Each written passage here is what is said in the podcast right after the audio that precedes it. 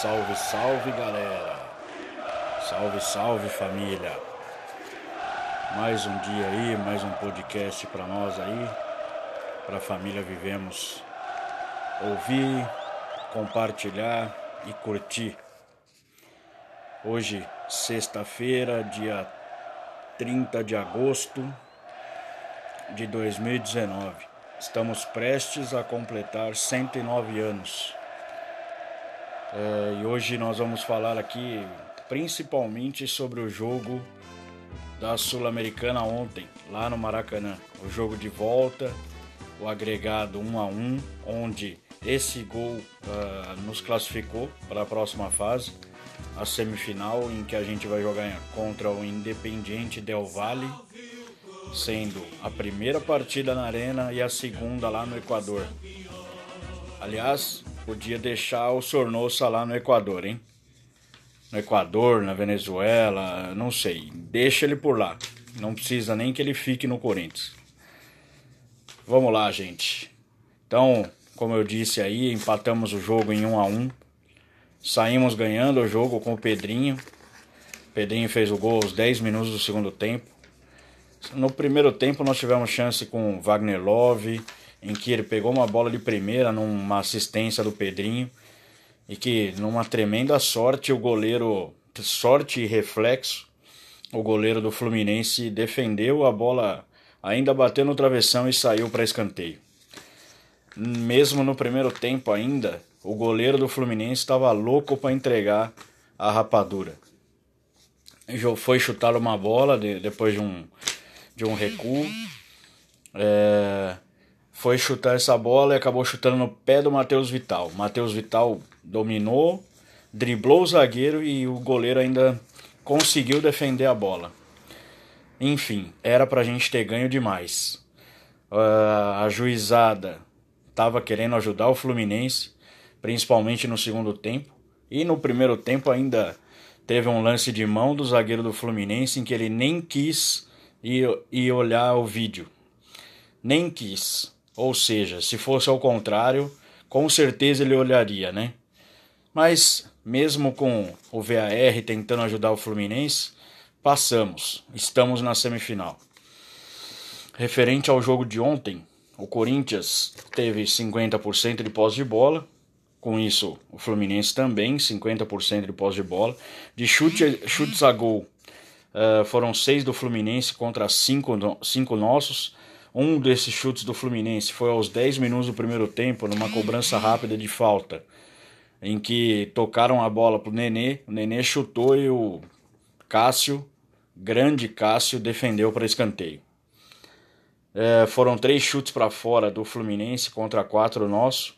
Seis escanteios para o time carioca e cinco para o time paulista foram 17 faltas do Fluminense contra 13 do, do Corinthians. É, é, de, dessas faltas, o Corinthians levou três cartões amarelos: Gabriel, Gil e Avelar.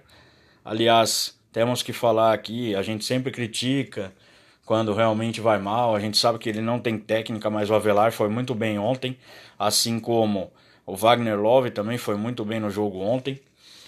E pelo Fluminense foram dois amarelos, o Ganso e o Gonzalez. Ganso saiu bastante vaiado pela torcida. Enfim, galera, estamos classificados. Agora o próximo jogo da Sul-Americana é dia 18 de setembro, na Arena Corinthians, o primeiro jogo. E o segundo é na semana seguinte, no dia 25, lá no campo do Independente Del Valle. Vamos para cima, vamos para a final e vamos ser campeão dessa Sul-Americana. Não podemos bobear. É, ainda falando nesse podcast aqui, a gente vai falar um pouco aí. Parece que o Gabriel foi vendido para o Al Hilal. Porém, hoje à tarde já surgiram algumas coisas aí que eles fecharam com o, com o Cuejar do Flamengo. Só que o Gabriel já está viajando para lá e pelo que os seus empresários disseram, já assinaram um contrato. Então, assim, muita mal malandragem e molecagem do Fluminense, né? porque esperou negociar com o volante do Corinthians, porque ele está ajudando muito o meio-campo do clube para negociar. E aí, ah, não, agora a gente libera o nosso. Sacanagem, né? E eles também não têm tantos jogos assim para ter dois volantes. Não tem o porquê deles terem os dois. Então, tomara que eles cancelem a, a compra do Gabriel, né? Que Gabriel fique e continue nos ajudando até o final do ano. E nos ajude a ser campeão dessa Sul-Americana também. Assim como, gente, o Matheus Vital também recebeu uma proposta aí, 8 milhões de euros da, da Roma. Recebeu proposta não, uma sondagem. É, mas parece que não vai. Principalmente porque foi marcado o parto da mulher dele para segunda-feira, que aliás é o último dia dessa janela de venda. Tomara que não saia ninguém, cara. É, porque assim esses dirigentes de repente aprendem é, o que o que não pagar o clube com o erro deles, né?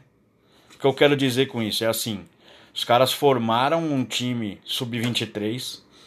Para mim foi para supervalorizar, tanto que o Corinthians está com déficit e de repente não precise vender os jogadores para que eles paguem do próprio bolso, não paguem com o dinheiro do clube. Porque eles erraram, eles erraram o planejamento financeiro.